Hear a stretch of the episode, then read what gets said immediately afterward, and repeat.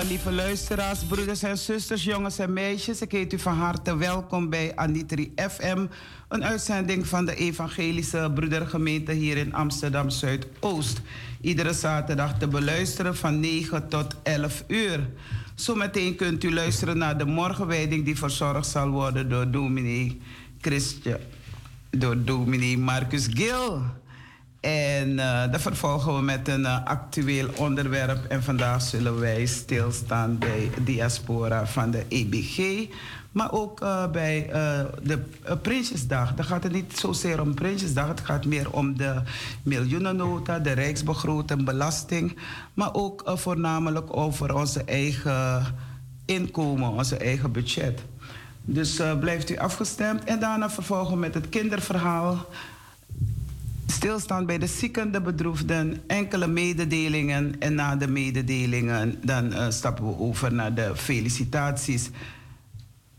Achter de knoppen zit niemand anders dan onze uh, broeder Elgin Bruinendaal. En ik ben Talita Keerveld. We luisteren naar Njonde Broko. En in die tussentijd dan belde dominee op om, uh, ja, om de morgenwijding te verzorgen.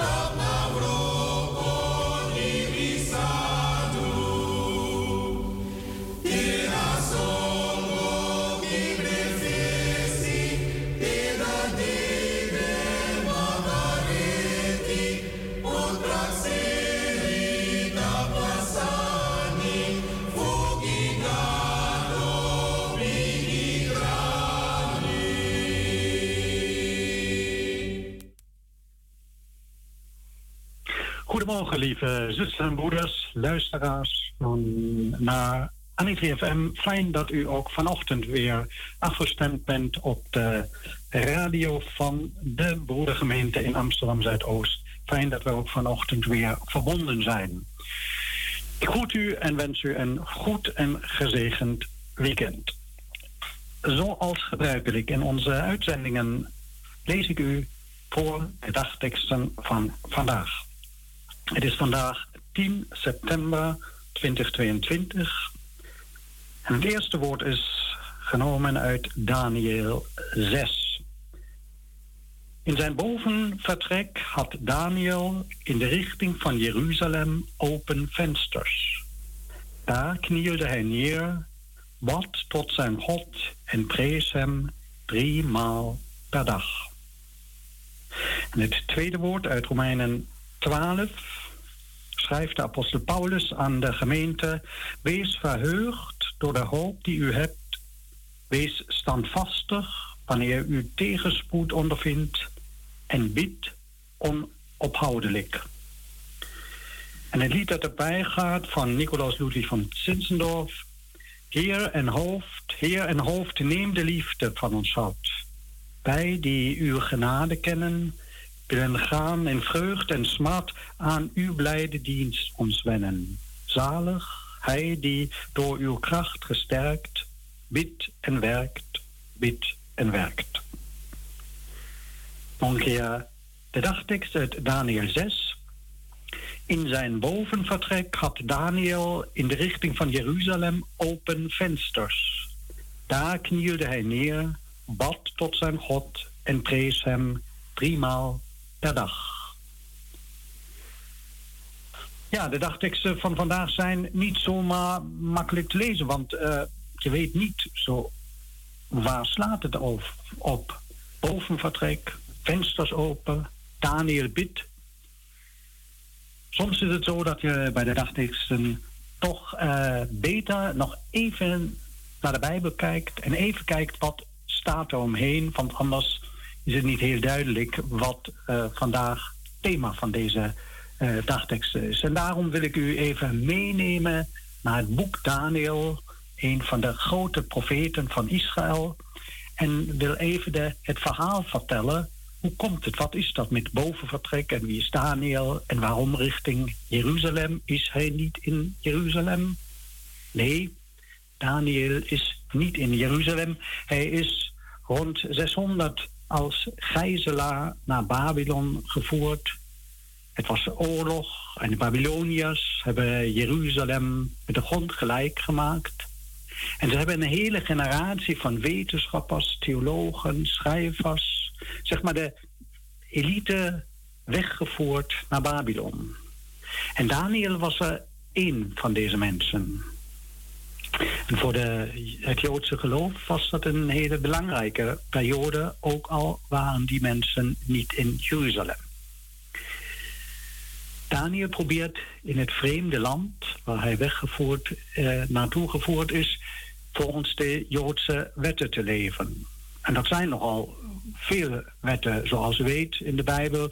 Dan gaat het over feestdagen, dan gaat het over eten, gebedstijden, Pesach, dus het valt niet mee in het vreemde land.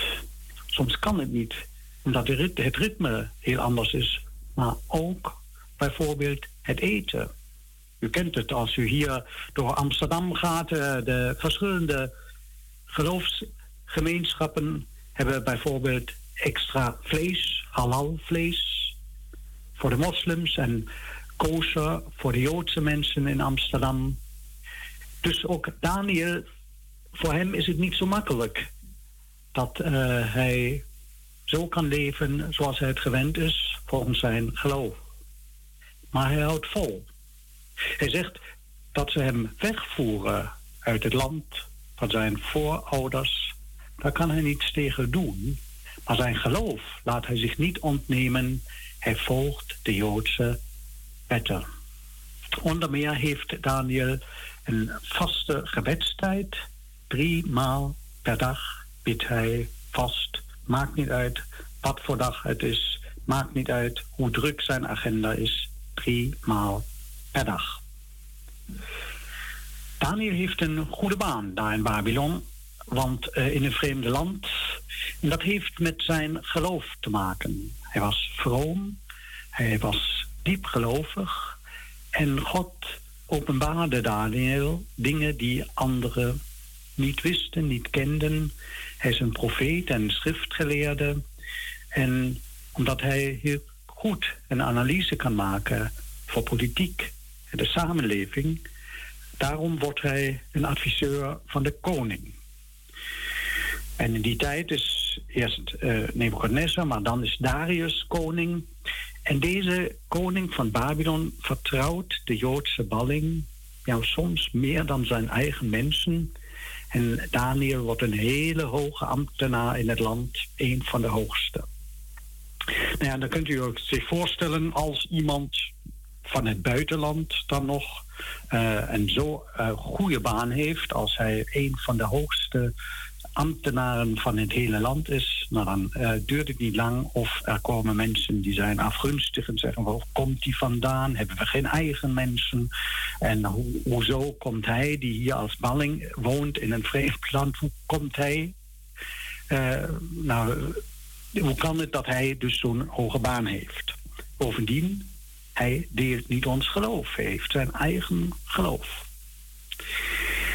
En de afgunstige mensen bij het hof van de koning, ze verzinnen iets. Ze gaan naar koning Darius en zeggen tegen hem: U bent de grote koning, u bent de grootste hier in het land. Weet u wat u moet doen? U moet een wet maken dat iedereen, iedereen die zich niet tot u en tot onze goden uh, richt met zijn gebeden, dat iedereen die anders bidt in de leeuwenkuil wordt gegooid. Nou, de eh, koning had dus een uh, ja, leeuwen en een kuil. En ja, daar moest dan degene die anders bidt uh, ingegooid worden. Nou, de koning voelt zich gevleid en hij tekent die wet. En Daniel, Daniel gaat naar huis van het paleis hij trekt zich er niet van aan. Hij gaat, en nu komt het, ons, eh, onze dagteksten. Hij gaat in zijn bovenvertrek, want daar had Daniel in de richting van Jeruzalem open vensters.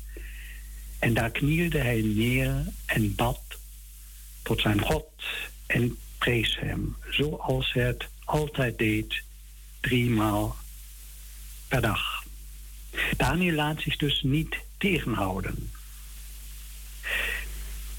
Drie dingen wil ik even zeggen, na aanleiding van de dagteksten. Het eerste zijn de open vensters richting Jeruzalem. Bidden heeft een richting. Je gaat naar de richting van God. En voor Daniel was dat Jeruzalem, de woonplaats van God. De plaats waar de Torah en de tien geboden uh, waren. En hij richt zich dus tot Jeruzalem. Trouwens ook de moslims bidden met het hoofd richting Orient, richting Oosten. Oriëntatie, daar komt het woord vandaan, richting Oosten. Ook de kerken in Europa zijn altijd gericht, de oude kerken, richting Oosten. In het Oosten staat het altaar, dus de richting wordt aangeduid door de ligging van Jeruzalem, de plaats waar God woont. Dus bidden heeft een richting en richt zich naar God. En bidden is dat je je uitstrekt naar de eeuwige. En het tweede, hij bidt bij open vensters. Dan kun je op verschillende manieren bidden. Sommigen gaan helemaal achter in het kamertje, helemaal. Andere uh, bidden met de handen naar boven gericht. Maar de open vensters vind ik ook mooi. Het is een dubbele betekenis. Aan de ene kant richting Jeruzalem en open naar de hemel.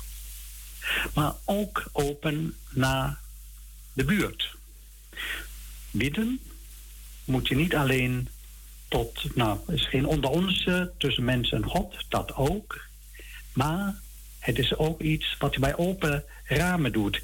Bij wijze open naar de buurt waar je woont, open naar je buren, de wijk waar je woont. Dus als u in de buurt van onze kerk woont, doe een keer de ramen open bij het bidden. Hier in Bijlmer Oost, dan hoort u het bruisen van het verkeer op de weg, de auto's en de bromfietsen. U hoort misschien de bus op weg naar het station, de vuilniswagen, die hoor je altijd als die langskomt, of kinderen op weg naar school. Je hoort de metro even langs rijden en boven hoor je de vliegtuigen die straks op Schiphol zullen landen. Je maakt tijdens het gebed verbinding met de buurt waar je woont.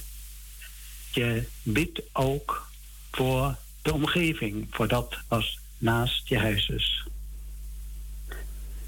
En het derde, Daniel bidt drie maal per dag. Driemaal doet uh, Daniel dat. Hij zoekt de blijvende verbinding. Niet vrijblijvend, maar vast. Hij zoekt vaste gebedstijden. Hij maakt er geen toeval van. Nou, ik heb nu even zin om maar een keertje te bidden. Nee, wat er ook gebeurt, hoe druk de agenda ook is, wat er ook moet gebeuren, winter, zomer, uh, feestdag of gewone dag. Hij bidt drie maal per dag. Vaste gebedstijden, vaste gebedstijden is iets wat helpt om te blijven bidden. Op de EWG-scholen in Suriname daar begon je elke dag met een gebed. Elke dag kwam je eerst bij elkaar om te bidden en dan pas werd geleerd. Trouwens ook in onze basisschool Crescendo, om de hoek van die Kerkie, is dat zo. Ook daar bidden de kinderen elke ochtend. Ik weet niet hoe u dat doet of u elke ochtend bidt. Maar hoe dan ook, regelmaat helpt. In het verleden bad je, bad, nou, misschien doen de mensen ook nog vandaag, maar je bad voor en na de maaltijden. Wij doen het nog. Dat wij voor de maaltijden om zegen bidden, voor de gaven die wij mogen eten. En na het eten danken we voor de maaltijd. Regelmaat. Zo zoek je de verbinding met de eeuwige op vaste tijden van de dag. Het mooie in ons gezangboek, daar uh, heb je een lied bijvoorbeeld. S'morgens mijn eerst gevoel zij dankbaarheid. En vast ritme, s'morgens ga je eerst bidden. En s'avonds, ik wil u, o God, mijn dank betalen, u prijzen in mijn avondlied. Daar heb je precies dat wat Daniel deed, het regelmaat, driemaal per dag. Daar ligt de kracht, regelmaat, zonder je af te vragen, moet het nu en kan het nu en heb ik de tijd? Nee, het zit erin zoals je je ook niet afvraagt of je de tanden poetst of, of je gaat eten. Dat doe je gewoon elke dag. Hoe ging het verder met Daniel? Nou, die mensen van het Hof die hebben hem natuurlijk betrapt. Ze zijn hem gevolgd en zien hem bidden. En ze gaan naar de koning en zeggen: Nou, we hebben hier iemand die ging bidden tot iemand anders dan onze goden en niet tot u. En de koning Darius die merkt dat hij in een val getrapt is. Maar ja, wat moet hij doen? De wet van de, de wet der Meden en Persen, hier komt trouwens het, uh, de gezegde vandaan, uh, die moet gewoon nageleefd worden.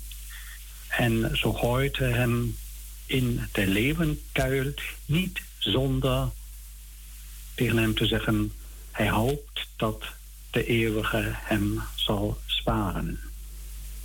En de hele nacht moet Daniel daar in de leeuwenkuil zijn. De kuil wordt uh, verzegeld, zo eigenlijk zoals het graf van Jezus, dus dat niemand in, niemand uit kan. En Daniel, hij bidt ook daar in de leeuwenkuil. En God spaart hem.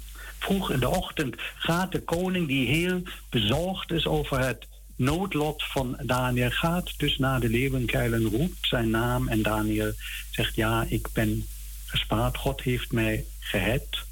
En het is dus een verhaal van, ja, van bemoediging van uh, mensen die vervolgd worden. Dus het verhaal wordt vaak verteld als de Joden, uh, het Joodse geloof uh, in de diaspora of waar dan ook onder druk was. En de naam, in de Bijbel heb je dat altijd, de naam is zeer belangrijk. Daniel, de naam betekent God is mijn rechter, God verschaft mij recht. Hij waakt over mij, hij waakt over de mensen die tot hem bidden. En zo mag Daniel leven en het verhaal eindigt met een lofprijs uh, van God door het hele land van Daniel en koning Darius. Want bidden, dat is eigenlijk zo'n beetje wat je eruit kunt lezen. Bidden maakt het leven mooi. Bidden maakt het leven diep en rijk. Laten wij dus bidden. Trouw God en Vader, wij danken u dat wij ons tot u mogen richten. Met alles wat ons bezighoudt, met lof en dank en ook met zorgen en noden. Met onze hoop en ons verlangen. Wij danken u dat u een God bent die luistert. Wilt u ons helpen om met u in verbinding te blijven in onze gebeden elke dag. Wij danken u voor deze wereld, door u geschapen, voor zon en maan en dag en nacht, voor bloemen en bomen, voor het fluiten van de vogels en de blauwe lucht. Geef ons, dat bidden wij, oog voor deze mooie wereld.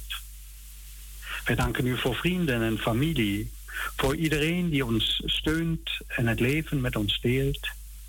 En we danken u dat wij mogen leven als gemeenschap van gelovigen in onze kerk. We danken u voor ons land, dat er vrede is en vrijheid. We bidden voor deze wereld, voor alles wat wij zien uit het open raam, voor de kinderen bij ons in de buurt op weg naar school, dat ze veilig mogen opgroeien wij bidden voor de mensen die wij ontmoeten op straat, bij het station. De mensen die het moeilijk hebben rond te komen, zeker in deze dagen van stijgende prijzen voor voedsel en energie. We bidden voor hen die werken voor anderen in onze wijk.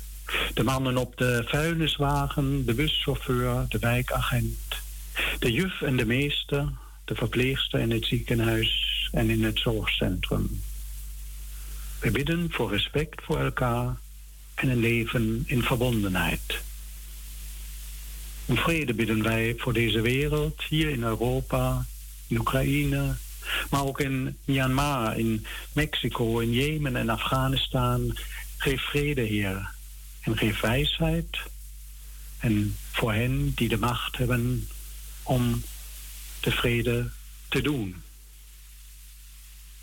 Wij bidden ook voor de mensen die vervolgd worden op grond van hun godsdienst, de christen wereldwijd, maar ook allen die niet in vrijheid hun geloof kunnen beleiden. Goede God, wij bidden voor de diensten die mogen worden gehouden. Op de hele aarde zullen mensen uw naam prijzen en rond het woord bij elkaar komen. Zegen ook onze dienst in Wiege Kerkie alle mensen die er komen of via de stream meekijken. Geef uw zegen voor deze zondag, uw dag, de dag van de opstanding, dat wij bemoedigd met nieuwe kracht van boven de nieuwe week mogen ingaan. Dat vragen wij u in Jezus' naam. Amen. Ja, lieve luisteraars, ik wens u een fijne zaterdag en zondag en gezegend weekend. Nog even iets over de dienst van morgen. Morgen 11 uur gewone tijd in Wiege Wij vieren dan samen met de broeders en zusters van de diaspora. Aanleiding is de intrede van een nieuwe predikante voor de diaspora, zuster Henna van Hel. Die zal dus morgen begroet worden door de diaspora en door onze gemeente. Nu vraagt u zich misschien af, wat is dat, diaspora? Nou, het eh, Griekse woord diaspora is eigenlijk mensen in de verstrooiing. Dus mensen die niet uh, bij elkaar wonen en dan zo'n parochie, zo heb je de kerk en dan mensen die mensen wonen daar omheen. Bij ons is het een beetje zo. De meeste mensen wonen toch uh, in de wijk en komen toch nou, het wonen in elk geval dicht bij Kerkie. Maar de diaspora, dat zijn dus de landelijke groepen. En die zijn met name ook um, zijn dus groepen van Surinaamse verschillende bevolkingsdelen. Dus we hebben daar de Hindoestaanse werkgroep, de Javaanse werkgroep en de Marons. We hebben groepen in Groningen, in uh, Arnhem en in Den Bosch. Nou, die allemaal hebben ook een predikant. En uh, die reist dan het hele land rond. En de oude predikant die gaat uh, een nieuw werk beginnen. Dat was broeder Erik Jan Stam. En de nieuwe predikant is dus Henna van Hel. En die wordt dus uh, geïntroduceerd in de dienst in onze kerk. We zijn daar weer blij mee. Het is dus, uh, meestal gebeurt dat in Zeist, maar deze keer dus bij ons in Zuidoost. Er zullen wat mensen komen. Er zullen met meer mensen uh, kerken dan op een gewone dag. De mensen uit het hele land. En ook de bisschop zal er zijn, broeder Humbert Hessen. En we hebben solozang, broeder Rodney Druivendal zal zingen. En er is natuurlijk ook een tractatie bij zo'n feestelijke dag. Dus de Javaanse en Hindoestaanse werkgroep gaat iets voor ons maken om na de dienst elkaar te ontmoeten. We zullen zingen en bidden zoals we het gewend zijn. En de preek doet zuster van Heil over de barmhartige Samaritaan. Wees welkom. Wij, uh, nou iedereen, kom naar de kerk. Het wordt mooi. En uh, ook de kinderen hebben een speciale uh, dienst. Dus zondagschool. Neem vooral ook de kinderen mee. Nog even vooruitkijken wat nog bijzondere diensten in de toekomst. Volgende week is ook weer een bijzondere dienst. Zondag 18 september hebben we een aria-zangdienst. Dus Surinaamse liederen, liederen met zuster Orsine Bleksen. En over twee weken hebben we een doopdienst. Dus er is altijd iets te vieren uh, in onze kerk met, uh, zoals het er nu uitziet, vier dopelingen. En dan is het ook al oogstfeest, dus er is altijd iets moois in onze kerk. Ik wil ook nog wijzen op uh, eh, 17 juni. 17 juni is het zendingsfeest in Zeist. En wij vanuit Kerkie hebben een eigen bus om daar naartoe te gaan. Op die manier begint het zendingsfeest al in de Bijlmer uh, bij Kerkie. We vertrekken om 9 uur en u kunt kaartjes kopen. Retourtje zendingsfeest voor 19 euro. Na de kerkdiensten bij de boekentafel kunt u een kaartje voor de bus kopen voor het zendingsfeest naar Zeist. En dan nog even, u kunt ook intekenen voor categorisatie, de ouderen en de jongeren. En uh, als u anders nog vragen hebt, kunt u me altijd aanspreken. Komt u langs op zondag na de dienst. Bel even met mij. U, mijn telefoonnummer hebt u op de website. U kunt ook, als u vragen rond de gemeente hebt, donderdag in onze spreekuur in Wie Kerkie terecht donderdag, elke donderdag van 5 tot 7. Nou, nog een keer een gezegend en goed weekend. We blijven verbonden. God bless you. Het gaat u goed.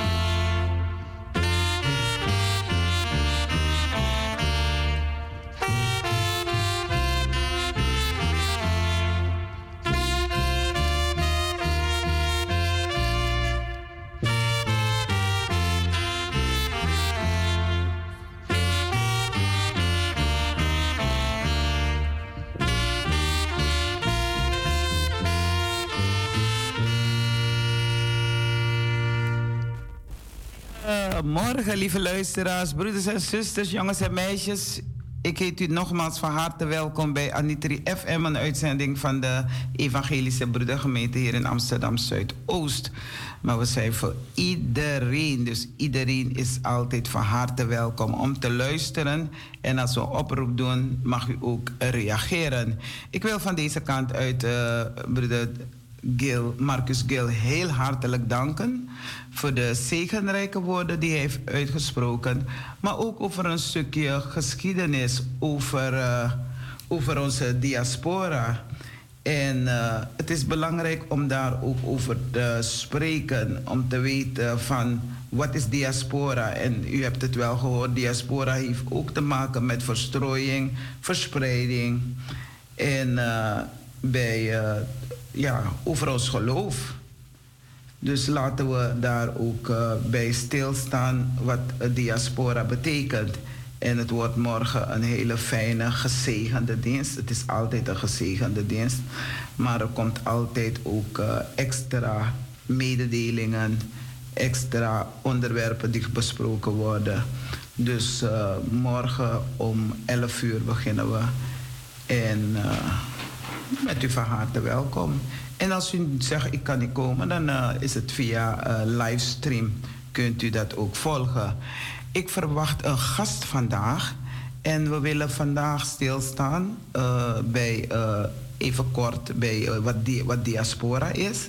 Maar ook wat is Prinsjesdag.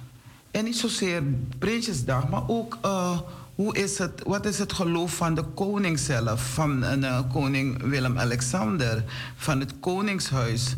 Wat, wat, hoe beleven ze hun, geloof?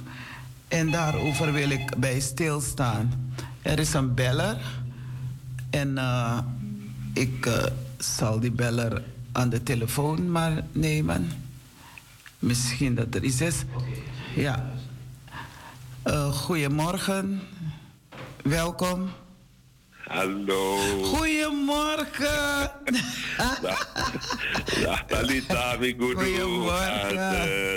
Het, gaat goed met mij. Het kan altijd beter. Je weet waar mensen zijn, is er altijd een beetje jugu jugu. En wat ja. waar jugu jugu is, moet je proberen dat het weer allemaal goed komt.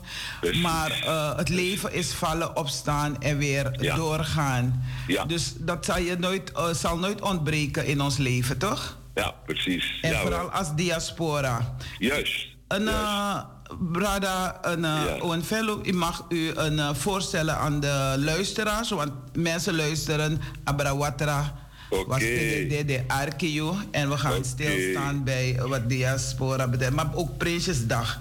Over de miljoenennota, de rijksbegroting, okay. al die belasting. Maar ook onze eigen budget, hè? Ja. Want dat is ja. belangrijk. Ja, zeker. Zeker. En uh, nou ja, ja goed, uh, net wat je zegt. Hè, ik, uh, ik heb heel lang, ben ik heel politiek actief geweest. Hier in Nederland in de Partij van de Arbeid. vanaf eigenlijk eind jaren 70, begin jaren 80. En tegelijkertijd in de Partij van de Arbeid. Maar ik was ook heel vaak een beetje een tussenpersoon. tussen de politiek in Suriname en de politiek in Nederland. En uh, nou, geweldig veel geleerd, uh, uh, mooi netwerk opgebouwd met Den Uil toen, PvdA-leider, daarna Wim Kok. En altijd ook me bezig gehouden met Suriname en Surinamers. Ja. En, en ik heb gestudeerd in Leiden en in Amsterdam, afgestudeerd aan de Vrije Universiteit in Amsterdam. Ik ben jurist, wetgevingsjurist, staats- en bestuursrecht. En ik heb, omdat ik toen ook al in de politiek was, heb ik als keuzevak genomen op de universiteit rechtshulp. En ik heb uh, spreekuren gehouden in Amsterdam Noord, Floradorp, uh, rechtshulp, VU. Um, dus kortom, allemaal leuke dingen om te doen. Politiek, uh, ambtenarij, uh, juridische advisering. Maar het leukste van alles vond ik altijd zingen. Zingen.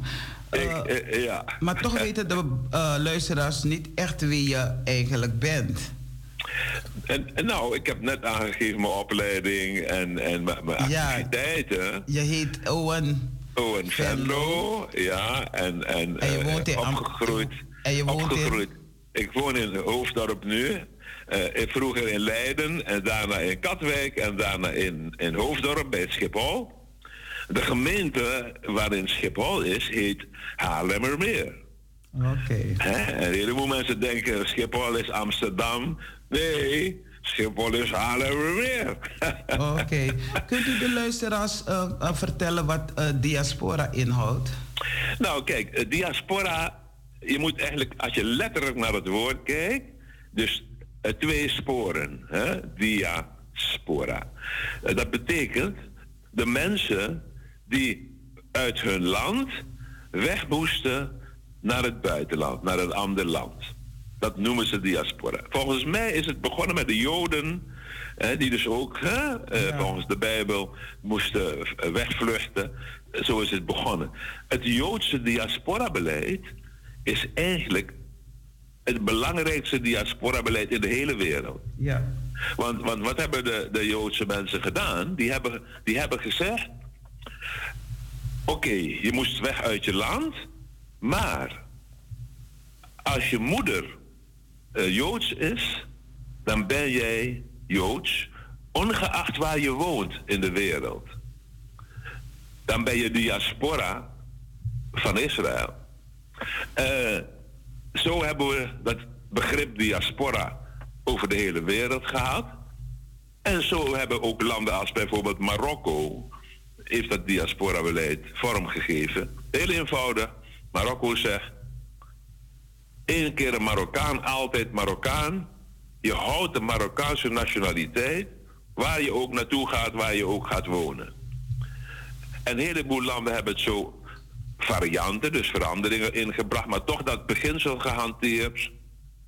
Eens, bijvoorbeeld in de Caribbean, eens iemand uit de Caribbean, altijd iemand uit de Caribbean. Once a Caribbean, always a Caribbean. Ja. En de filosofie die wij moeten hebben als Surinamers en Surinaamse politieke leiders, en dat is teleurstellend, eens een Surinamer, altijd een Surinamer.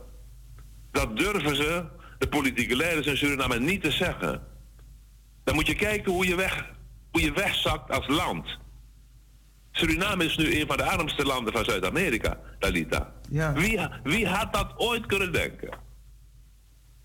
Dat Suriname nu een van de armste landen is van ah, Zuid-Amerika. En als je mij vraagt, is de hoofdoorzaak de kortzichtigheid van de Surinaamse politieke leiders.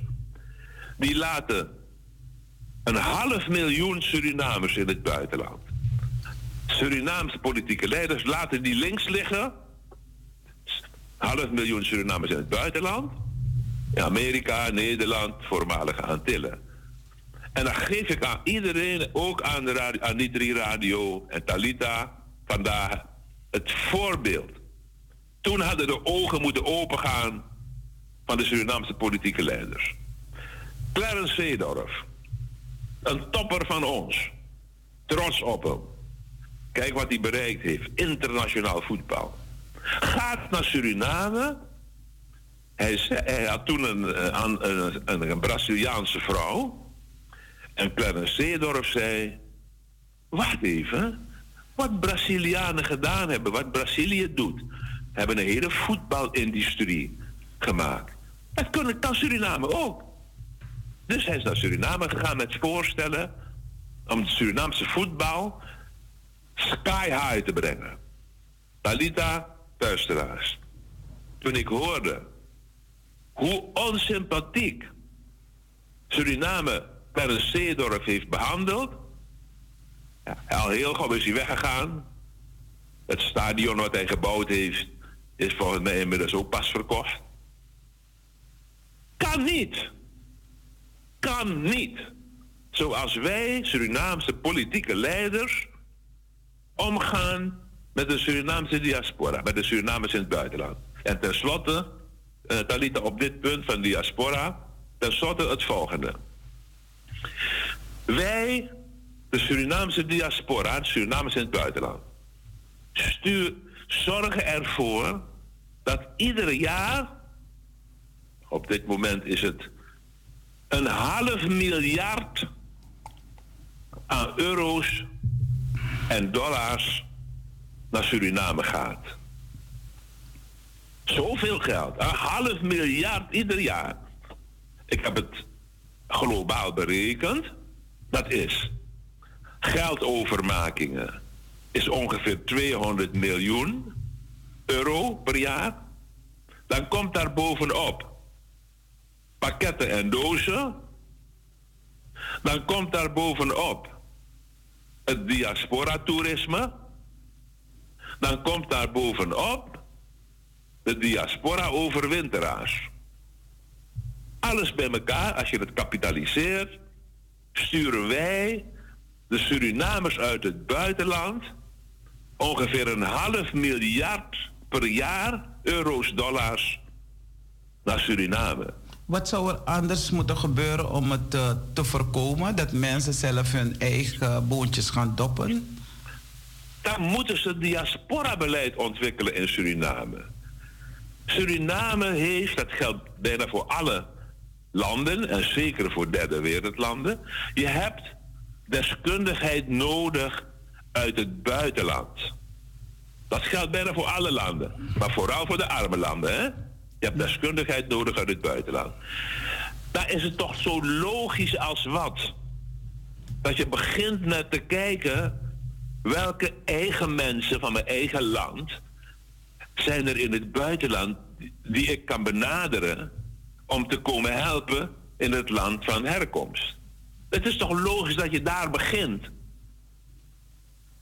Een land als Suriname had toch al lang moeten zeggen Suriname voor en Suriname door Surinamers. Doen ze niet. Ze hebben liever een witte Hollander of een witte Duitser of een witte Belg of een witte Amerikaan of, of, of Haitianen. Eh, eh, eh, terwijl hun eigen mensen hebben die deskundigheid.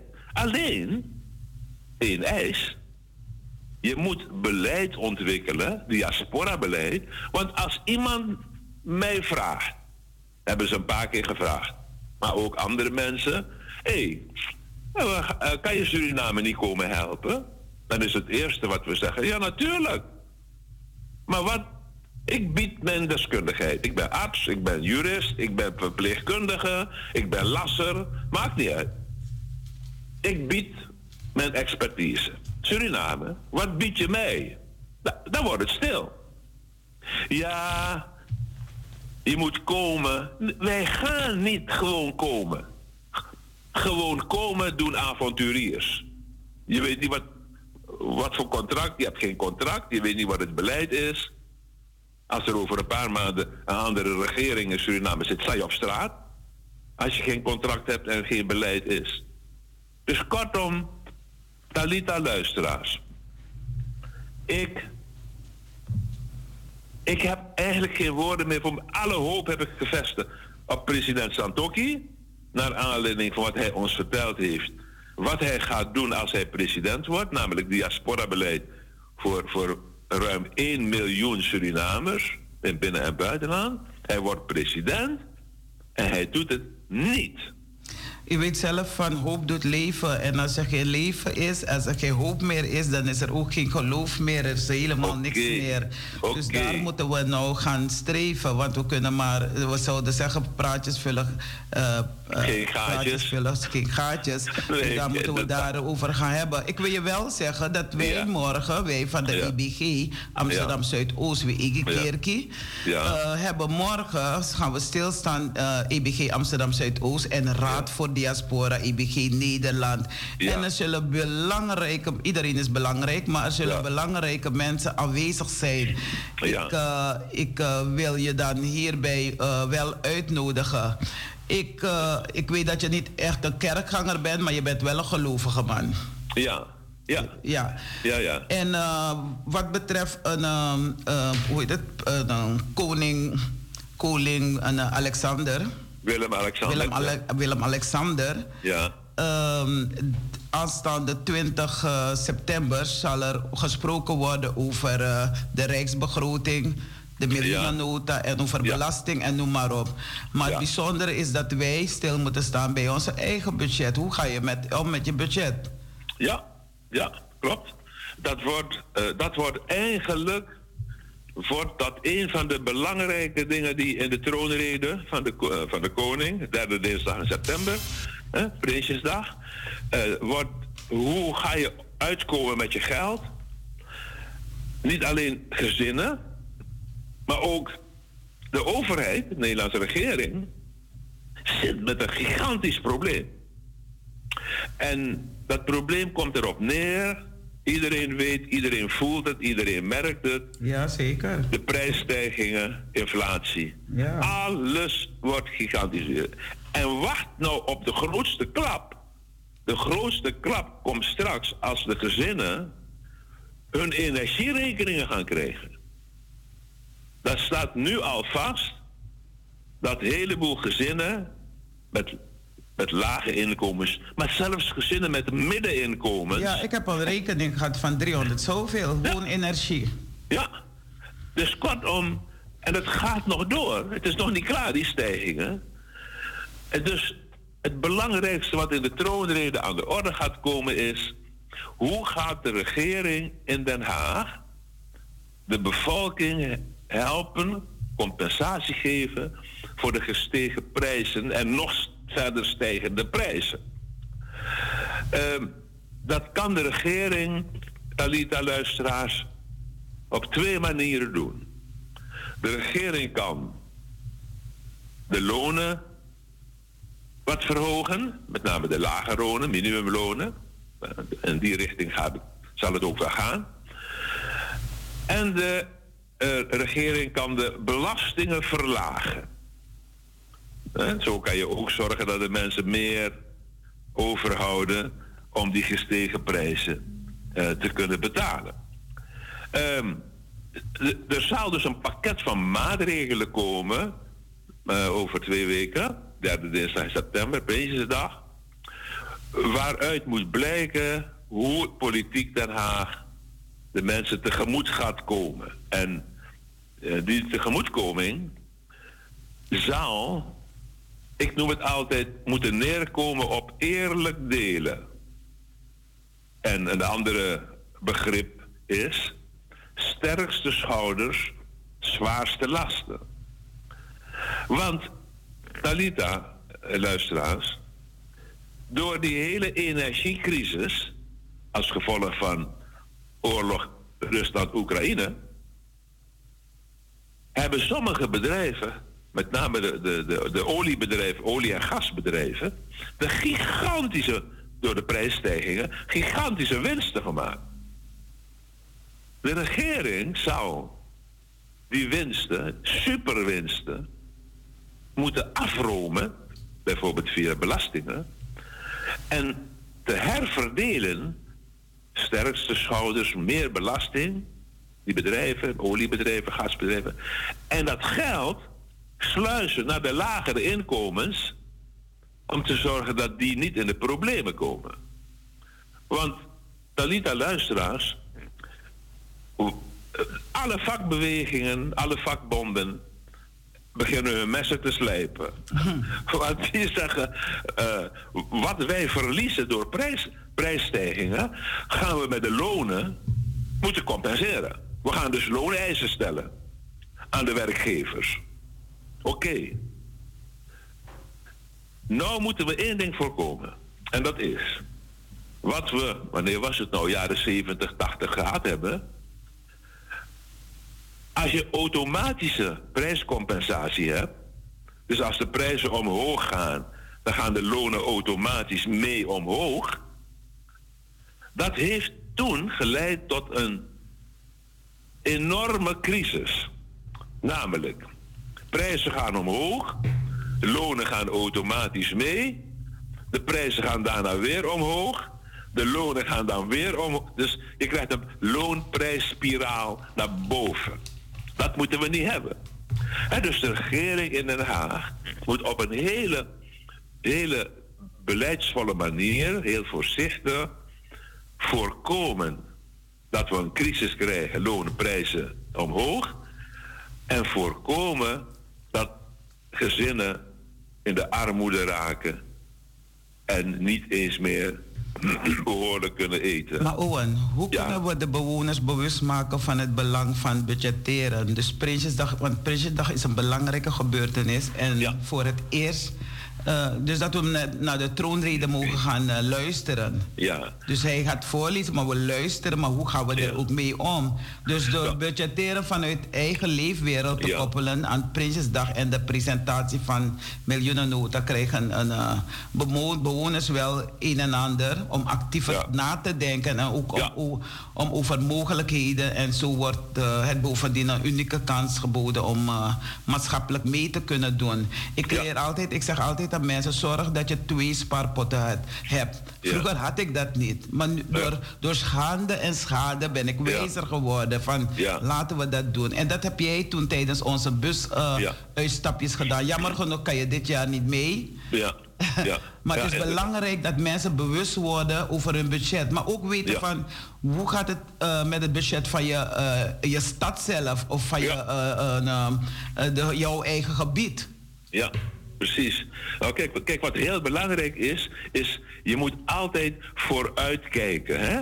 Je, je moet nooit zeggen, ik zie wel. Nee, nee, nee, nee, nee, dat is fout.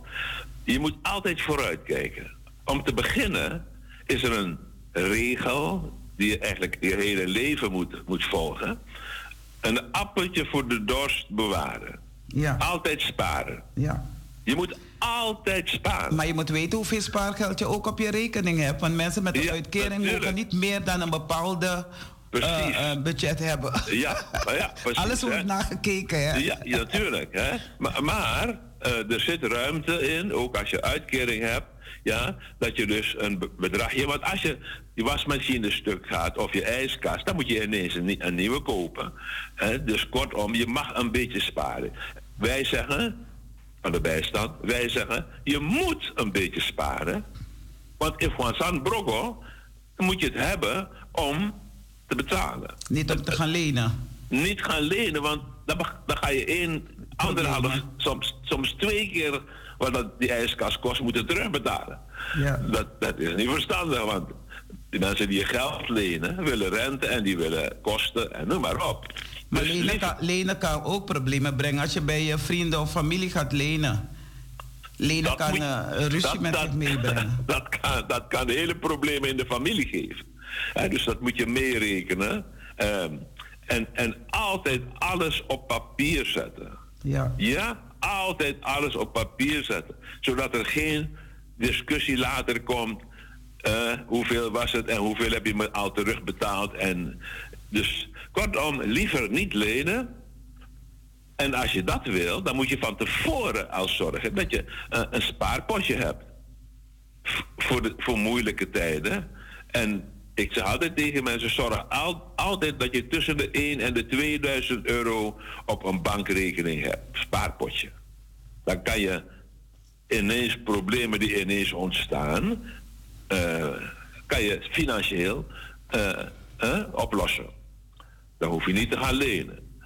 En kortom, uh, ik heb nog een punt, misschien moeten we een keer apart daarover praten. Uh, kijk, ik zeg altijd tegen onze mensen, maar ook tegen ieder andere, kinderen die thuis wonen en niet meer studeren, moeten kostgeld betalen. Dat woord kostgeld is precies wat het is. Want een kind dat thuis woont, niet meer studeert, maar bijvoorbeeld werkt, kost geld. Daarom heet dat ding kost geld. je zegt het mooi, ik schrijf het meteen op. Ja. Het kost geld. Het, het kost geld. Dat kind kost geld. En wat is het geld wat dat kind kost? Het heet kostgeld. Toch? Oké, en, en, dan ga je en dan ga je op internet naar Google en dan ga je naar Nibud. N-I-B-U-D. Nibud. Dat staat voor Nationaal Instituut budgetvoorlichting. NIBUD. N-I-B-U-D. Ja. En dat daarna, schuine streep, kost geld. Dan ga je een, een overzicht krijgen, globaal. Een kind dat dus niet meer studeert en thuis woont, kost thuis, de ouders, tussen de, ik denk nu, rond de 300 euro per maand. Dat kost dat kind. Kost geld. De, kost geld, dat kost dat kind de ouders. Waarom? Alle kosten in dat huis, gas, licht, water, uh, on, uh, onroerend goedbelasting, verzekeringen, uh, eten en drinken, dat moeten de ouders betalen. Ja, en, en we vergeten van, ouders zijn meestal twee mensen. Ja, of als het... Maar in onze situatie is het vaak één oudergezin, maar... Heel veel. Heel veel één oudergezinnen. Ja, ja, maar als het twee oudergezinnen, moet je dan beide een uh, ja, inkomen bij elkaar zetten en kijken van wat uh, gaat eruit en wat blijft voor je over. Ja, nou, nee, nee, nee, nee, nee. nee, nee is dat niet zo? Nee, nee, nee, nee. Je moet gewoon kijken, maar dat hoef je niet hoor. Als je, als je naar die website gaat van Nibud, wat ik net zei. Ja. ja Nibud, N-I-B-U-D, schuine streep, kost geld. Dan ga je precies lezen hoe je die berekening moet maken. Die komt erop neer, rond de 300 euro per maand kost, kost een kind dat thuis woont en niet meer studeert. Hm? Oké, dat kind werkt ergens, bijvoorbeeld. Het salaris van dat kind is opgebouwd uit deze elementen. Je moet een huis huren, je moet belasting betalen, eh, onroerende goedbelasting, je huis moet verzekerd zijn, je moet gas, licht, water betalen, want je gebruikt al die dingen, gebruik je bij je moeder thuis. Je moeder moet dat eind van het jaar, moet je moeder al die dingen betalen. En jij gebruikt die dingen. En je betaalt je moeder niets, of je ouders niets. Dat is één kind. Moet je voorstellen, Talita luisteraars. Vader en moeder hebben drie kinderen. Dan kosten die drie kinderen, als ze niet meer studeren en thuis wonen, kosten thuis bijna duizend euro per maand. Ja. Maar dat is, heb je elke situatie. Je hebt de huissituatie, kerksituatie, verenigingen. Uh, nee, okay. alles heb je met geld te maken. Maar, maar, een vereniging, een, een privégezin, die niet, geen kostgeld vraagt van de kinderen die thuis wonen en niet meer studeren, gaat het niet redden. Een instelling, een stichting, een vereniging, organisatie, geldt hetzelfde. Als jij niet betaalt wat jij kost, dan gaan die mensen het niet redden. En vandaar mijn oproep aan iedereen die luistert. Als je kinderen thuis hebt die niet meer studeren, maar toch bij je wonen. Dan kan je niet zeggen, in afpayenex, maar naar Nee, kan niet, kan niet. die wordt ook te betalen. Daar komt nog bij, daar komt nog bij. Nou, ik wil niet zeggen betalen, die moet het geven. Of moet, is het echt betalen? Jee, nee, het, het is betalen. Luister, het, je, dat kost je. Dat kost je. Je gebruikt gas, je gebruikt licht, je gebruikt water als kind. Je eet. Het huis is verzekerd en je woont in dat huis met je, met je ouders. Maar je ouders betalen die verzekering. Je ouders betalen onroerend goedbelasting. Je ouders betalen gas, licht en water. Jij gebruikt die dingen. In heb niks. En, en, en dus daarom heeft het Nibud uitgerekend dat zo'n kind kost iedere maand zeg maar 300 euro, soms nog meer. Want dan heb je van die, dan heb je van die, van die jongens en meisjes. Dan zitten ze op voetbal.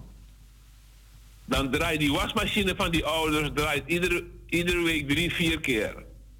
Want die kleren worden vuil, dus die moeten gewassen worden. is extra kosten. Dan kost je veel meer dan 300 euro per maand. Wij moeten gaan leren dat we zakelijk, zakelijker moeten zijn.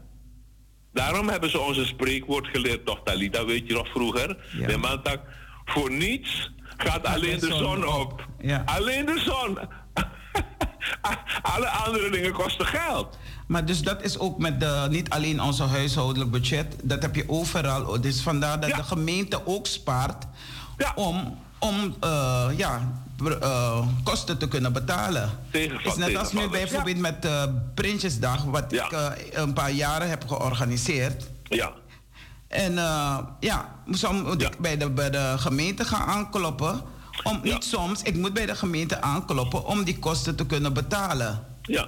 Om naar, naartoe te kunnen gaan. Maar het is altijd, volgens mij is het toch geld van ons. Jawel, geld van de gemeente. Natuurlijk, het is belastinggeld wat wij, dus, uh, wat wij dus opbrengen. En aan de regering en de gemeenten en de provincies de taak om te herverdelen. Eh, sommige mensen hebben een heleboel geld, dus die hebben geen uh, hulp nodig. Nee. Maar sommige mensen halen het niet hebben ze een klein beetje hulp nodig.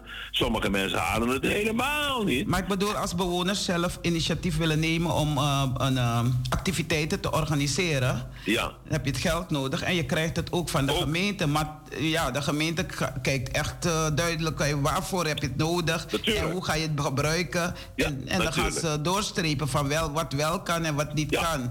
En dat uh, maak ik uh, iedere keer meer mee als ik mijn factuur stuur van de verschillende organisaties. Ja. En dan is het soms grappig van nee, dit kan niet doorgaan of dit kan niet. Dus dan moet ik gaan kijken waar zijn er andere potjes of ja, fonds. Precies, ja.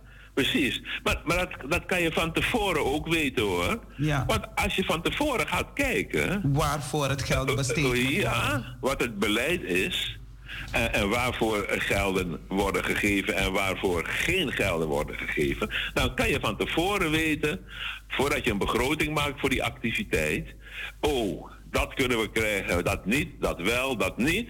Wat we niet kunnen krijgen, moeten we zelf bij elkaar zien te krijgen. En wij noemen het vaak uh, eigen bijdrage. Ja? Oké. Dan zegt de gemeente, ja, er moet ook een eigen bijdrage komen. Dus dat subsidiëren we niet. Dat moet via eigen bijdrage bij elkaar gebracht worden. En de andere dingen subsidiëren ze weer wel. Dus, dus zo gaat het in het leven. Zeker. Je moet van tevoren een begroting maken. Je moet van tevoren weten, wat ga ik doen? Waarom ga ik het doen? Hoe ga ik het doen?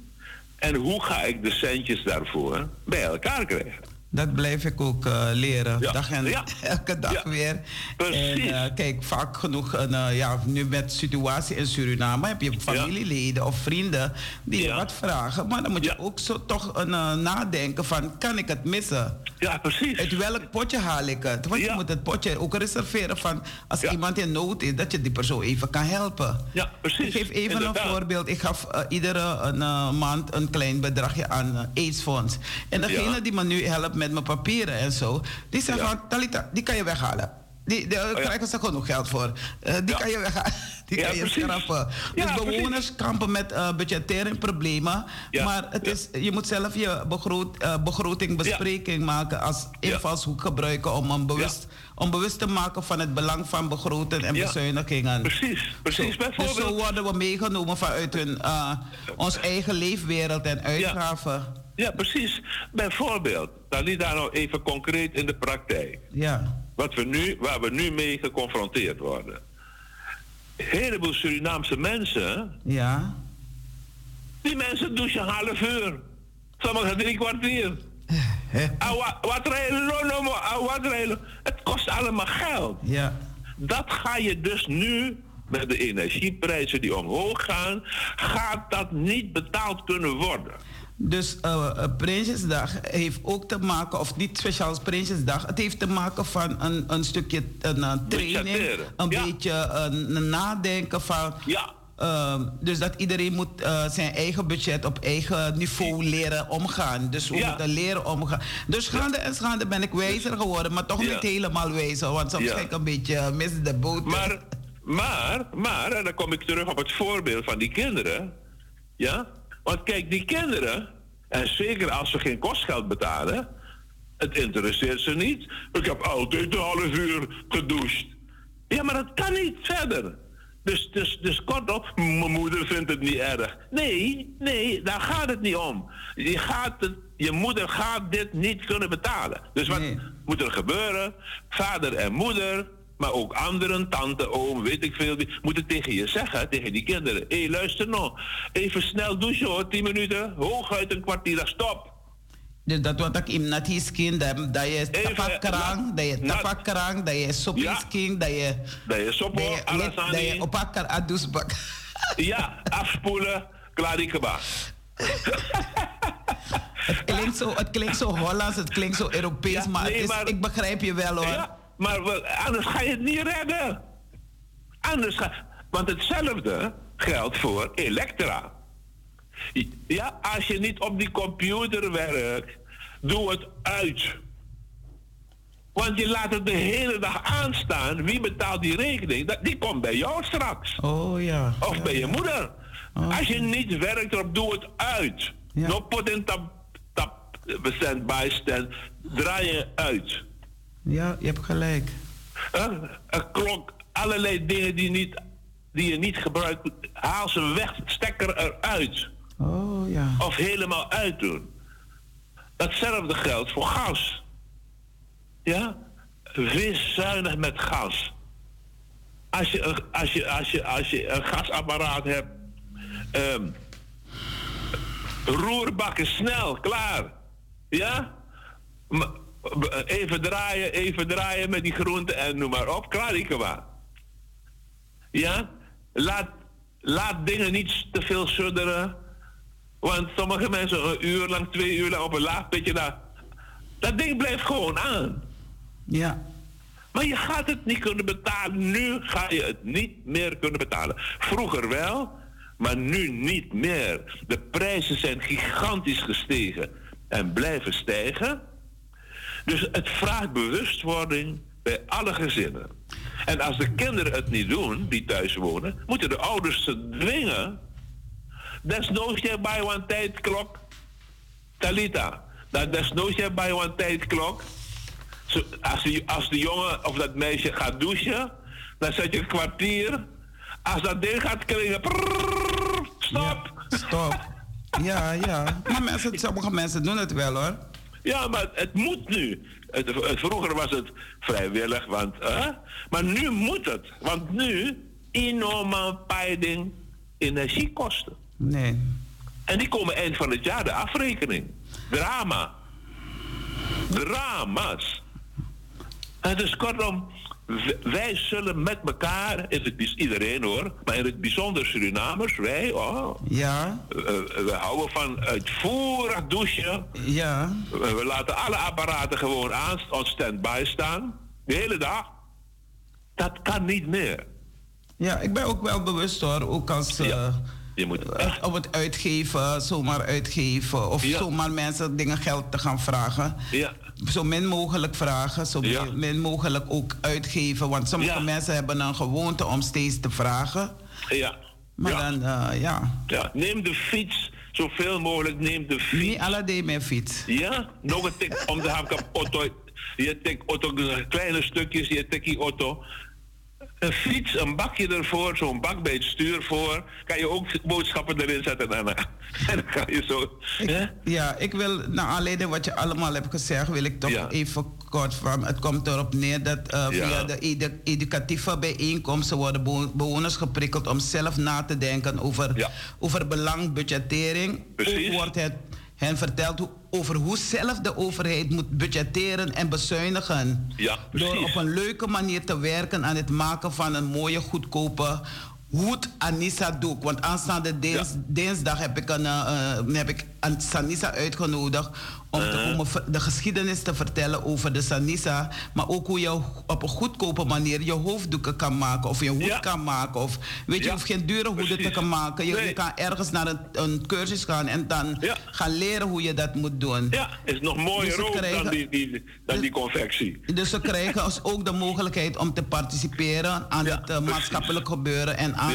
Aangezet om uit hun isolement te komen. Ja, Want precies. doordat je uit huis gaat, ga je met andere mensen praten, ga je brainstormen om te kijken Ja. van hoe ga je ermee om. Ja, en er wordt precies. gebruik gemaakt van expertise die tegen een geringe vergoeding hun bijdrage leveren. Ja. Er wordt Ja. ook een inventarisatie gedaan naar de behoefte van een budgettering cursus. En dat gaat Ja. mevrouw Lucia Maar eh, Martens doen van Ja. Profor. Dus achteraf Ja, laat ik ik. Lucia. Martens een eh, training geven over financiën. Over Precies. hoe ga je ermee om. Ja, Weet je? precies. Ja, precies. Heel belangrijk. Heel belangrijk. En Want daarom weet- is mensen, sommige Ja. mensen zeggen, ja, de gemeente wil me geen geld geven om dit te doen. Maar je moet alles duidelijk op papier zetten en dan gaan Ja. ze kijken van wat eh, hoort dit bij ons? Wat ga ik schrappen? Nee, dit is niet nodig. Je kan daar een, eh, een, gratis, een, eh, hoe heet het, nog een inkomen krijgen. Oh ja? Dus op een gegeven moment door eh, schade en schade word je wijzer, zou ik zeggen. Ja, dat klopt. En je moet zelf ook in de praktijk eh, uitproberen. Dat bijvoorbeeld, je hebt je geld gekregen. Je inkomen of je uitkering, maakt niet uit. Je krijgt je geld. Dan kan je bijvoorbeeld zeggen, oké, eh, 200 euro haal ik weg. Die zet ik op een apart spaarrekening. Apart. Dan ga ik kijken hoe ik bij dit, de rest van het geld zo goed mogelijk kan uitkomen want als ik het red eh, de hele maand, heb ik 200 euro apart gezet. Ja. Volgende maand kan ik het weer doen, dan heb ik 400 euro apart gezet. Dat betekent dat je bijvoorbeeld, dan ga je naar de markt, tegen het einde van de markt, if you got there, bijna, bijna gratis checkies, alles wat zat. klopt. Het wordt eigenlijk aan de kant gezet, die kant die kassa en zo. Precies.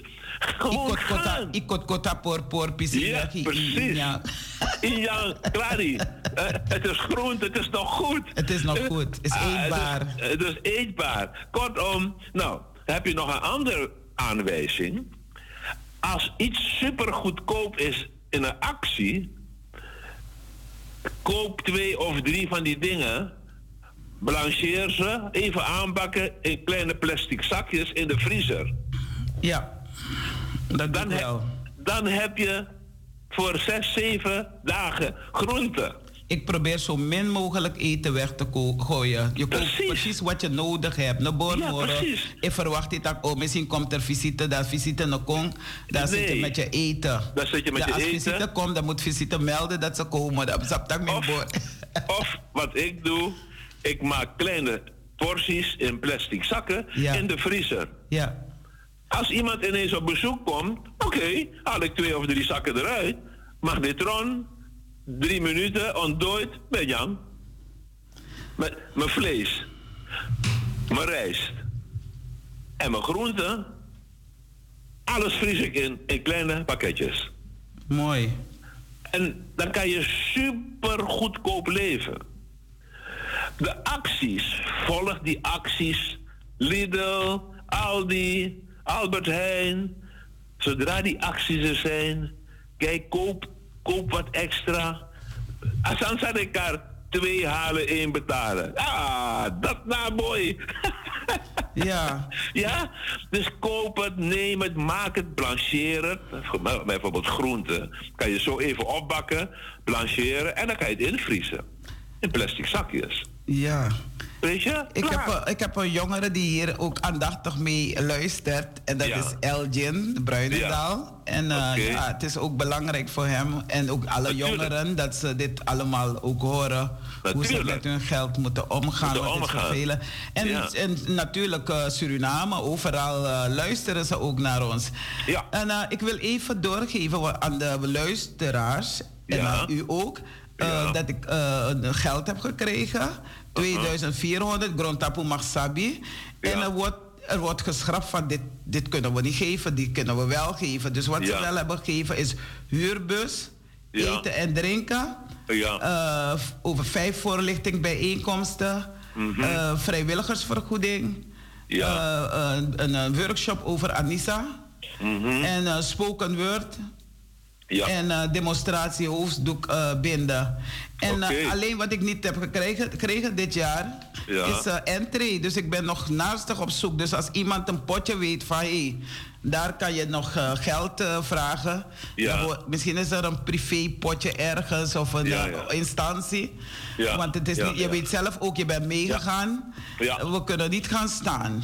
Het is prettig om te gaan zitten. Ja, precies. Dus ik hoop dat het uh, deze week nog lukt dat ik ergens een potje vind. Maar er wordt moeite voor me gedaan hoor. Okay, Zelfs mensen vanuit het bestuur bellen me op van hey, Talita, is het nog gelukt, noem maar op. Ja. En Zuidoost TV gaat met ons mee. Oké, okay, Dus okay, dat is geweldig dit keer. Dus mooi ik ga je echt missen. Ja, ja. Maar geef niet, ja, volgende keer. Misschien dit trajari naar ja. Gods genade. Ja, inderdaad. Ja, ik wil je heel hartelijk bedanken. Tenzij je een slotwoord wil geven aan onze luisteraars. Ja, en... natuurlijk. Natuurlijk wil ik ze zeggen dat, uh, dat ze echt moeten proberen om uh, zuiniger dan tot nu toe te leven. Uh, dan, zelf, dan geef je ook aan de kinderen het voorbeeld. Je moet, dus je moet het gewoon open doen. Hè? Je kiest aan money, eind van de maand, je inkomen, dan zet je een bedrag weg. Dan zeg je tegen de kinderen, dit is sparen. En dan ga ik alles doen om met de rest uit te komen deze maand. Dan heb ik eind van de maand een lekker spaarpotje. En zo iedere maand. Een vast bedrag. En dat doe ik ook met de kinderen nu. Ik geef ze een, een, een, gesloten spaarpot. En Ja. ik geef dan een envelop. En ik zeg Ja. volgend jaar... Dus bijvoorbeeld als je nu 9 bent geworden... gaat er 9 euro in, dat, eh, in, die, in die spaarpot. Gesloten spaarpot. En als ik volgend jaar bij je op je feestje kom... dan zet ik een tientje. Ja, Dus zo precies. leer ik ze. Precies, Dus het- precies. en je moet een doel hebben waarvoor je het spaart, zeg ik ze ook. Ja, ja inderdaad. En, en, en, en tenslotte, eh Talita luisteraars. Echt, ik verzoek u, ik smeek u. Ga letten op de gas, licht, water. Let erop, want u gaat, als u dat niet doet, de komende maanden, de komende jaar, komen misschien nog een paar jaar, niet uitkomen als u niet gaat letten op de, op de kosten thuis van huishouding. Ik zal erop letten. Echt, let erop. En de kinderen, en de, en de kinderen moeten kostgeld betalen aan de ouders als ze niet meer op school zitten. Dus dat wil zeggen, ze moeten werken en dan geven ze En, kostgeld. en, en ja, en, en ook als ze niet werken, moeten ze op de een of andere manier bijdragen.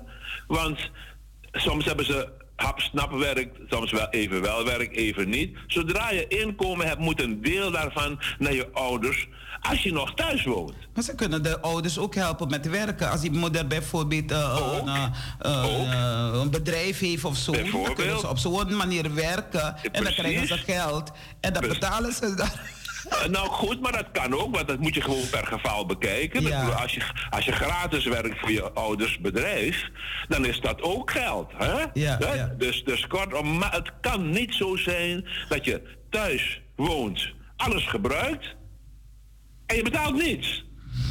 En de ouders moeten verstandig zijn. Die moeten niet zeggen, nee, het is mijn kind, enough pay. Mhm. Nu, met die stijgingen van die kosten energie, gaat u ouders dit niet meer alleen kunnen betalen. Luid en duidelijk. Abu. Grand Tangi, God En- bless you. En brasa voor jullie allemaal. Ja, ik heb die uitnodiging al gestuurd, dus ik hoop Ja. je morgen te zien. Ik doe mijn Doei best. doei. Dag Abu, Brada bye Owen bye. Venlo. Doei doei. Ja, lieve luisteraars, dat was eh, onze eh, broeder, bekende Surinaamse eh, man. En ik heb al jaren contact met hem door een, iemand van de kerk. Ik vroeg toen de, maar eerst een busuitstapje naar Den Haag. Toen vroeg ik een van onze broeders van... ken je iemand die over miljoenennota rijksbegroting kan vertellen? Maar ook voornamelijk over onze eigen budget. Toen heeft die broeder, eh eh, broeder Venlo, Enlo, eh, Venlo voor, aan mij voorgesteld. Maar jammer genoeg kan hij dit jaar niet. Dus als er iemand is die zegt van... ik kan dat doen in de bus, vertellen... dan kunt u ook meegaan. Het is nu al... eh, vijf voor half elf. Ik wil toch nog, eh, ik ga geen muziek zetten, anders kom ik niet aan eh, niet uit met mijn programma. ik wil in verband met, uh, toch met die Prinsjesdag iets zeggen over onze koning Alexander. En of je nou een koning hebt of een president, blijf altijd bidden voor hem. Scheld hem of haar niet uit. Want je hebt niks aan uitschelden. Als je me maar uitscheldt, heb ik niks aan. Geef mij bemoedigende woorden of zeg me dingen wat ik heb gedaan, wat niet goed is. En dan kunnen we daaraan gaan werken. Anders blijven we maar uitschelden en vloeken en noem maar op. En dat uh, brengt geen uh, zoden aan de dijk, zouden we zeggen. Dus laten we op elkaar uh, letten. En ja, ik zei het al, ik wil het even hebben, even kort nog hebben over uh, onze koning Willem-Alexander en onze koningin Maxima natuurlijk. Wat gelooft ons koning eigenlijk? Wat gelooft onze koning eigenlijk? Ik ben niet zo kerkelijk, maar wel overtuigd gelovig.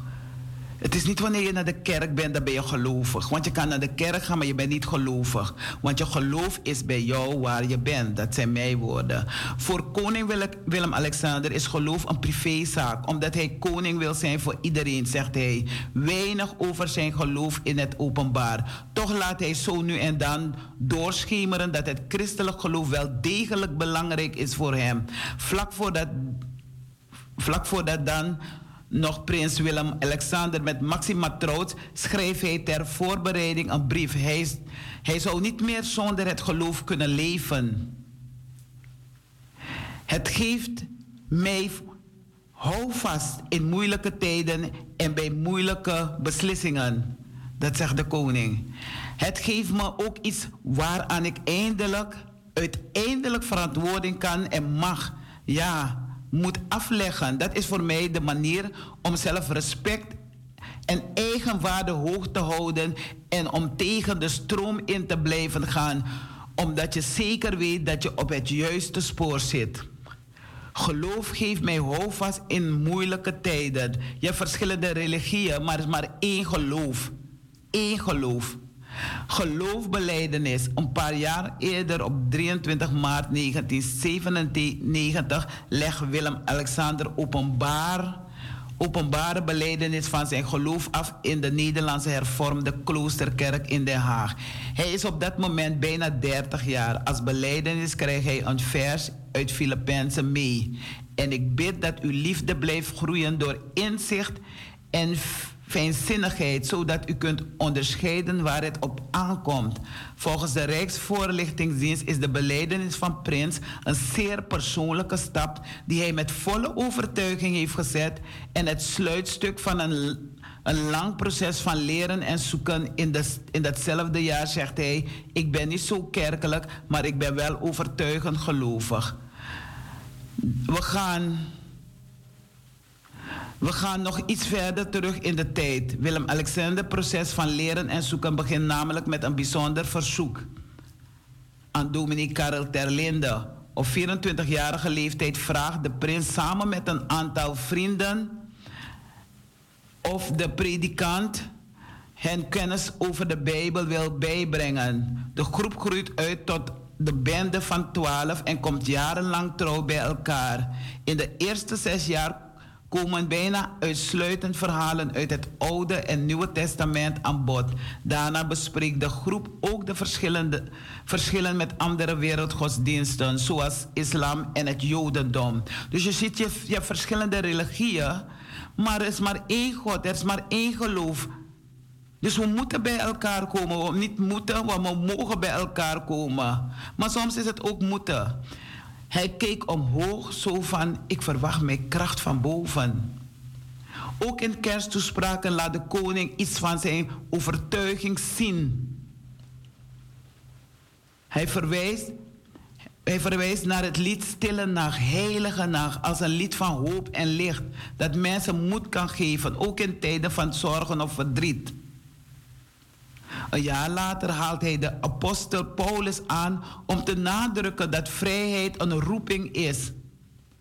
De afgelopen kerst wees de koning op de noodzaak van verbinding, waarbij hij Erasmus als voorbeeld noemt. Een diepgelovig mens met een kritische geest en een scherpe pen. Kracht van boven. De koning is, koning is absoluut gelovig, bevestigt Jeroen Snel. Hij is gelovig. Willem-Alexander heeft bijvoorbeeld gesprekken gehad met de dominees die zijn kinderen doopten. Daar kwam het geloof ook ter sprake. In de preek die aan de doop voorafging, werden deze gesprekken aangehaald.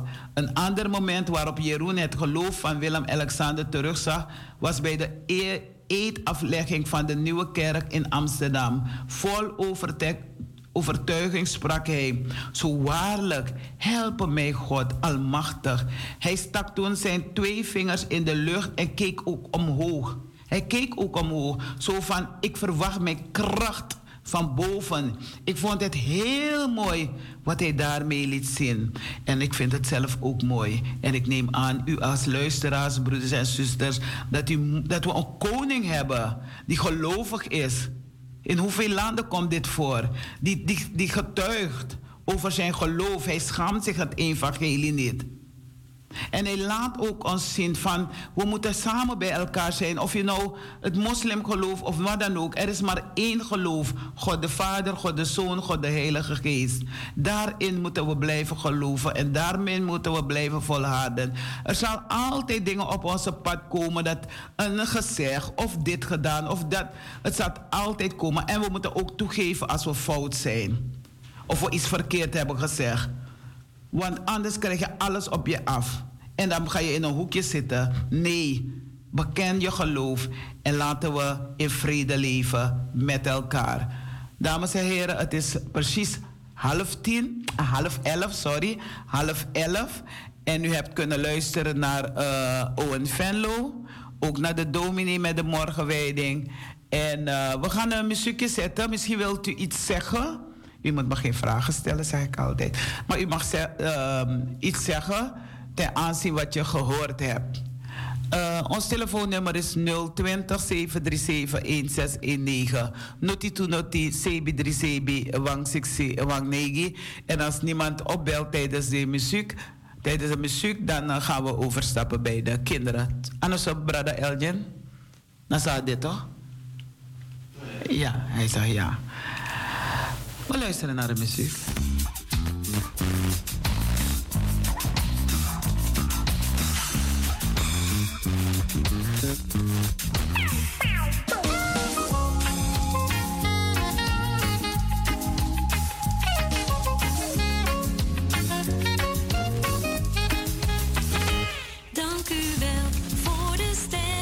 Dank u wel, dank u wel voor de sterren kinderen even nog wachten. We komen zo bij u, bij jou.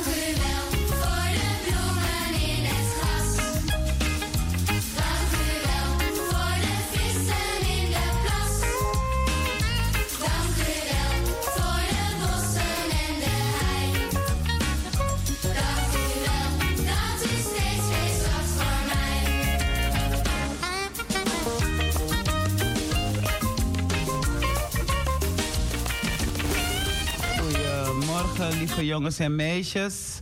Ik heet jullie van harte welkom voor jullie eigen kinderverhaal. En uh, na afloop mogen jullie dan bellen als je iets wil zeggen of iets wil vragen. Dan mag je even bellen. Jullie mogen wel vragen. Uh, verloren en gevonden. Ik wandel met God in het donker dan in mijn eentje in het licht. De winkelstraten zagen zwart van de mensen, jongens en meisjes. Het leek wel of iedereen op deze laatste avond nog iets wilde kopen voor de kerst. Sander en zijn klein en zijn broertje Benjamin waren met hun moeder meegegaan. Benjamin was nog een kleuter en moest bij zijn moeder blijven. Maar Sander mocht zijn vrienden opzoeken. Ze zouden op een afgesproken tijd elkaar weer ontmoeten en samen warme chocolademelk gaan drinken.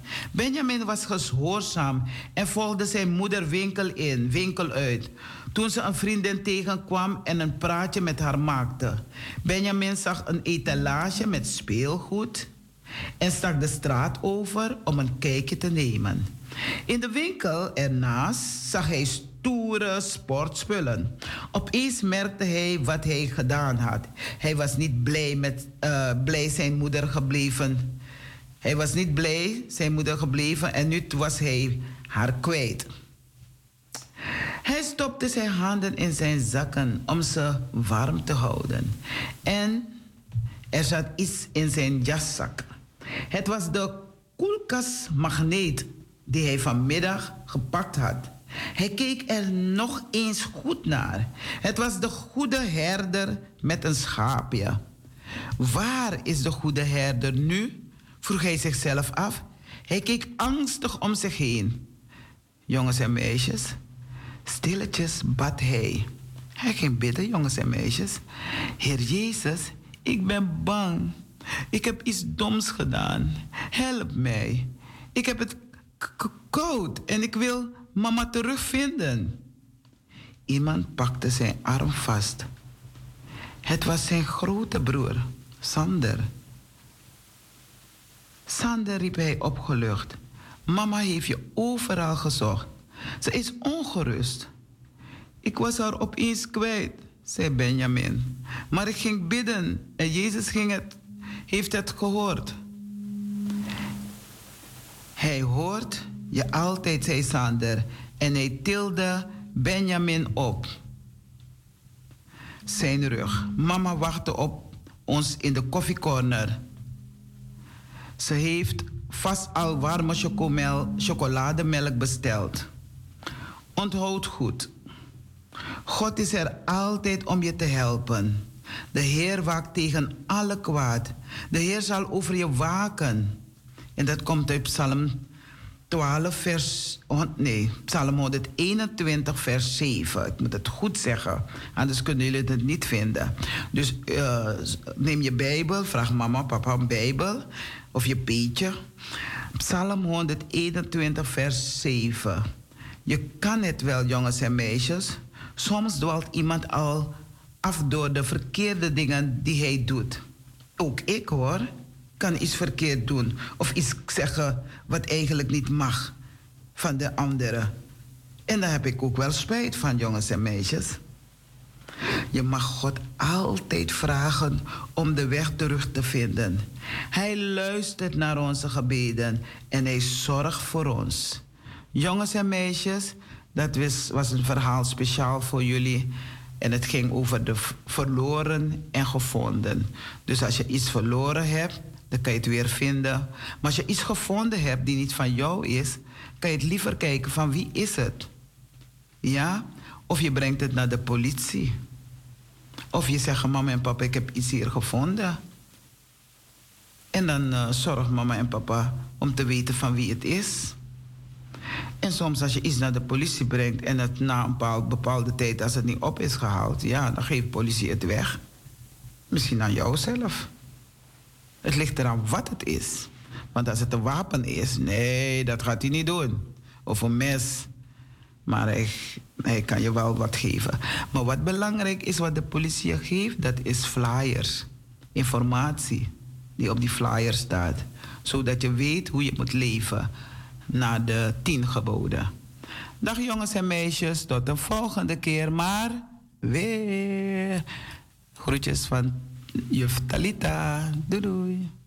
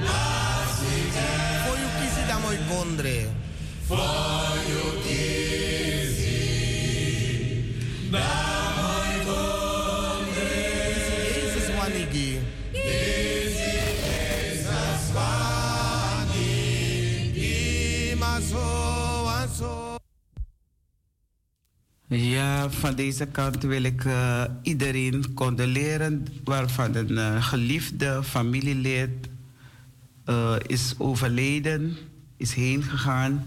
We wensen hen Gods nabijheid. En het is goed om te bidden. Genees mij, Heer, dan zal ik genezen zijn. Help mij, dan zal ik geholpen zijn. Want als iemand ziek is van jou of overleden is, dan kan je jezelf zo ziek voelen, zo ellendig voelen, maar is er een God.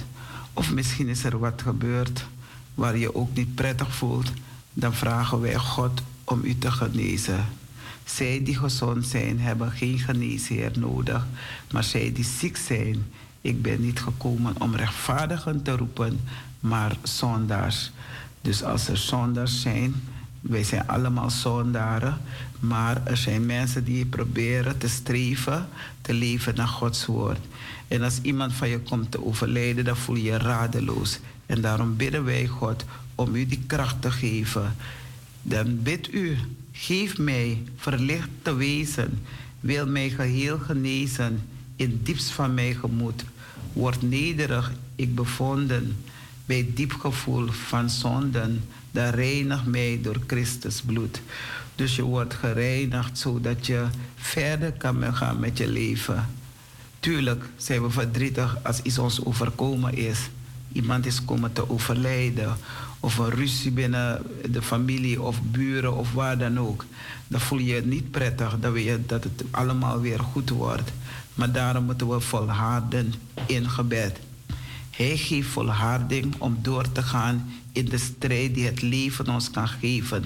Hij heeft zelf ook de pijn en moeite doorstaan in de wedloop van het leven. Hij is, hij is uw hoop, uw kracht, uw zekerheid.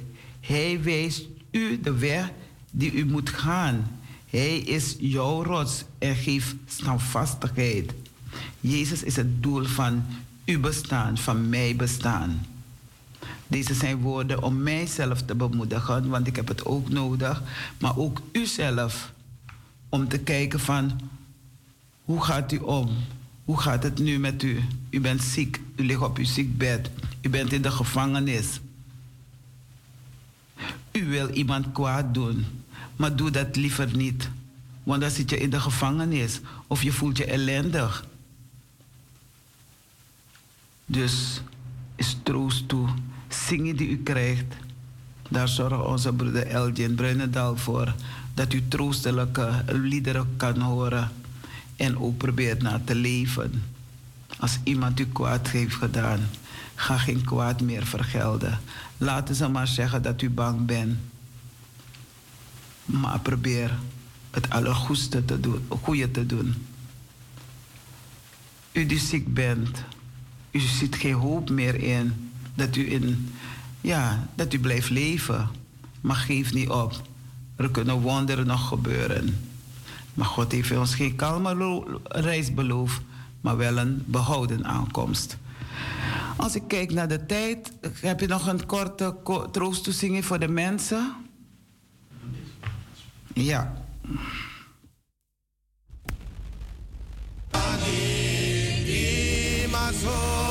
Ja, lieve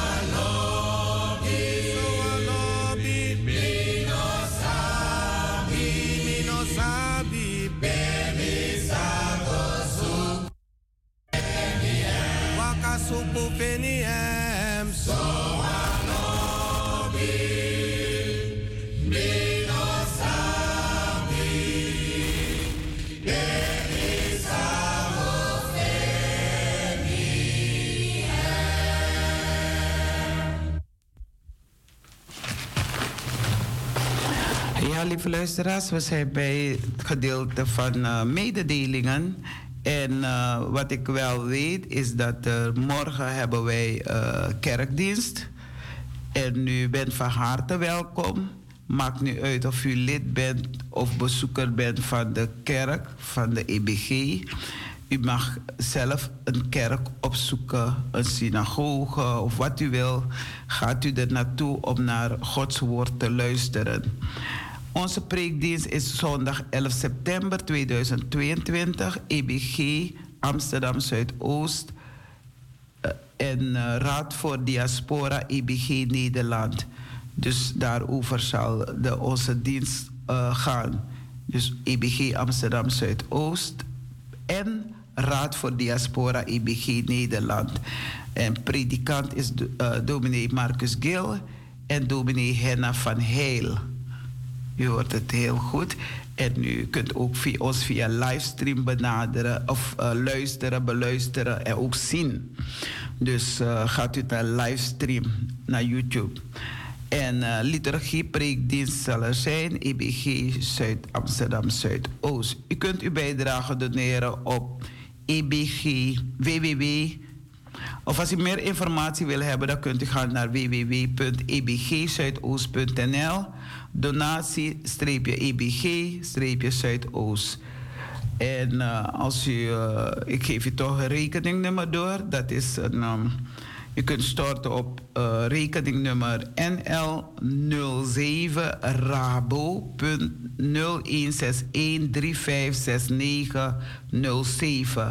Rabobank ten name van EBG Amsterdam Zuidoost onder vermelding van donatie of collecte. En, uh, en als u geld geeft, dan kunnen we ook anderen helpen in het buitenland. Anderen die ziek zijn. We kunnen heel veel met het geld doen. Dus het is niet alleen in onze uh, collectezak houden, maar er wordt heel veel met uw geld gedaan. En uh, de leden geven elke maand een vaste bedrag. Dat zijn de leden, dat wil zeggen je bent lid van onze gemeente.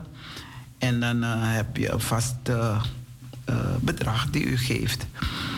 Uw kerkelijke bijdrage kunt u overmaken, heb ik al gezegd. En u kunt op de website gaan En als u veel meer wil weten, gaat u naar www.ebgzuidoost.nl. En we hebben ook een um, Wiegi Coranti, dat is dus onze nieuwsblad. Zo heet het ook, Wiegi Coranti. En daar uh, kunt u ook heel veel lezen. En dan blijft u ook op de hoogte wat er binnen en buiten de kerk gebeurt. Ik uh, wens u vanmorgen een gezegende dienst. En uh, ik geef u mee de. Hoe heet het? Ik geef u mee de. Want morgen is het zondag 11 september. Geef u dit mee. In zoverre gij dit aan een van deze mijn minste broeders hebt gedaan, hebt gij het mij gedaan. Wanneer iemand zijn vijand aantreft, zal hij hem dan ongehinderd laten gaan. De Heere mogen u belonen voor wat gij mij heden gedaan hebt. En dat komt uit 1 Samuel 24, vers 20. En daar staat: Vergeld niemand kwaad met kwaad. Heb het goede voor met alle mensen. En dat kunt u vinden in Romeinen 12, vers 17. En uh, dat is het. Ik uh, moet opschieten, want de jarigen, mensen die een heugelijk feit te vieren heeft. En dan zorgt onze broeder Elgin Bruidendaal voor een mooie toepasselijke verjaardagslied. en dan kan Jenje Kong noti tu noti sebi drie sebi wang siksi wang negi 020 737 1619 en ik ben op zoek naar uh, mensen die uh, me kunnen helpen, ons kunnen helpen, want ik ga op vakantie. Ja, ik heb ook een vakantie nodig, dus uh, we hebben mensen nodig. Je hoeft niet afgestudeerd te zijn om radio te kunnen doen. Dus u krijgt alle trainingen van ons en ook van zuster Farida de Ramdani hoe u radio kunt maken. En u kunt ook voorlezen. En komt u maar bij ons en dan leren wij u. Dan kunnen we u zeggen wat u, wat, wat u voor ons kan betekenen. Ja, Nakajenje kom 737-1619. Adimiere Jufayari Nemiko Versteri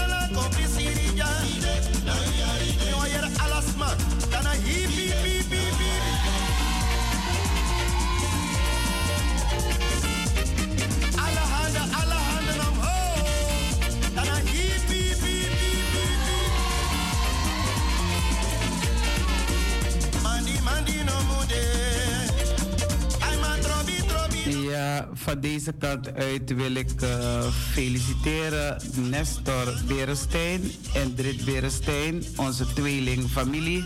Die uh, waren jarig op 8 september. Ik wil ook van deze kant uit feliciteren Siomara, admiraal die is vandaag jarig. Hartelijk gefeliciteerd, Gods rijkelijke zegen toegewenst. En uh, ik wil nog uh, mensen die van de week jarig worden, Deli, Deli, Thea en Percy, allen gefeliciteerd met jullie verjaardag. En dat is op uh, 13. Alle drie op 13.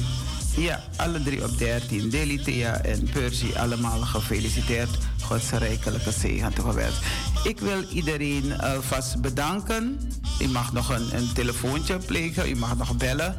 Maar ik wil iedereen van hieruit uh, heel hartelijk dank zeggen dat u op luisteren zat. Brother Elgin Bruinendaal is heel hartelijk bedankt dat u uh, de techniek wilde bedienen zoals elke tweede zaterdag. En uh, mensen, bedankt dat u op luisteren zat. En uh, God bless. Ik wil uh, Marcus Gil ook bedanken voor de morgenwijding. En ook Venlo Grantangi voor al deze wijze woorden die u hebt uitgesproken. Ik ben uh, Talita Keerveld en uh, ik uh, wens u allen een gezegend weekend, gezegende week. En vanmorgen, als u naar de kerk gaat, of misschien vandaag, zijn mensen die ook. er is elke dag kerk, zeg ik. Elke dag is Gods huis open. En het is bij u. Grantangi, God bless you. Bye bye, swaswai.